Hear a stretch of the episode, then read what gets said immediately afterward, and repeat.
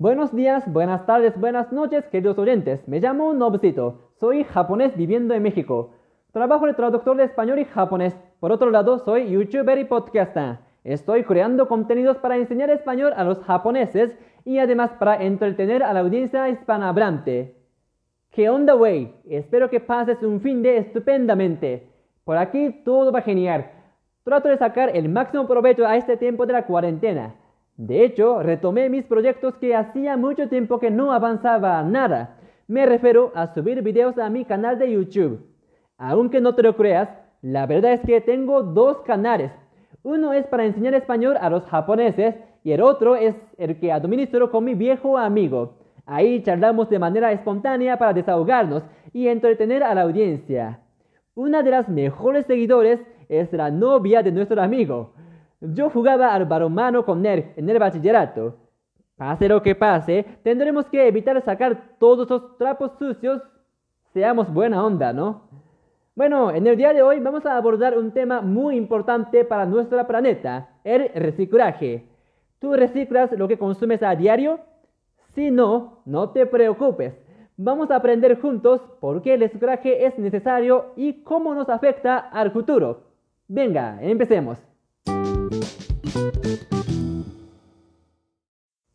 Para empezar, quiero preguntarte si piensas que Japón es un país tan ecológico como debería ser. Pues parece que sí, ¿verdad? Los japoneses son quisquillosos con las cosas que aparentemente no valen nada. Seguro que les va a juripar la clasificación de basura. Bueno, te voy a mostrar un dato curioso.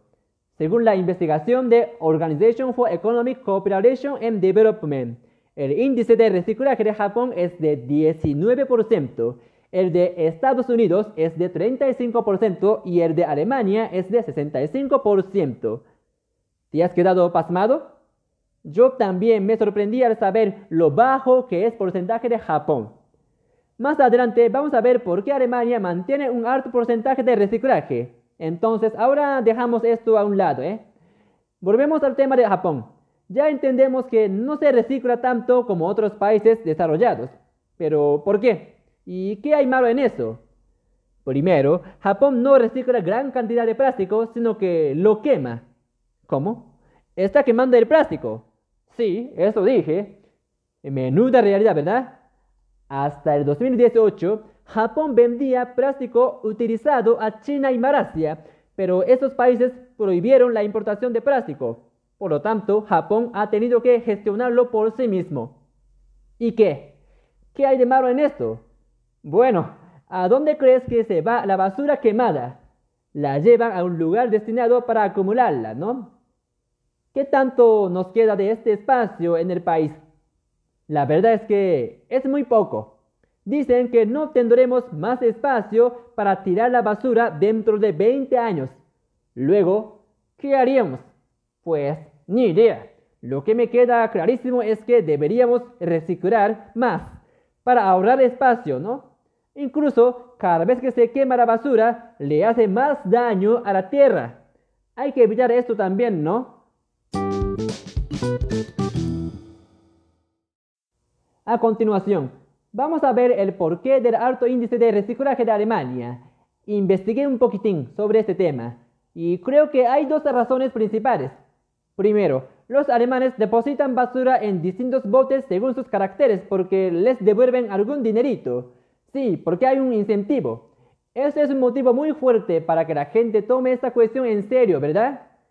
Si reciclas 10 botellas de cerveza, quizás puedas comprar una nueva. Esta es una idea perfecta para los alemanes, ¿no? Por otra parte, un japonés que vive en Alemania afirma que ellos hacen reciclaje porque les inculcaron así desde chiquillos. No les importa qué tanto de eso podría afectar a su entorno. En otras palabras, les trae sin cuidado el descoraje. Solo siguen sus hábitos. Bueno, menos mal que lleven aportando al medio ambiente porque sí. Si hicieran algo malo sin saber por qué, pues sería fatal, ¿verdad?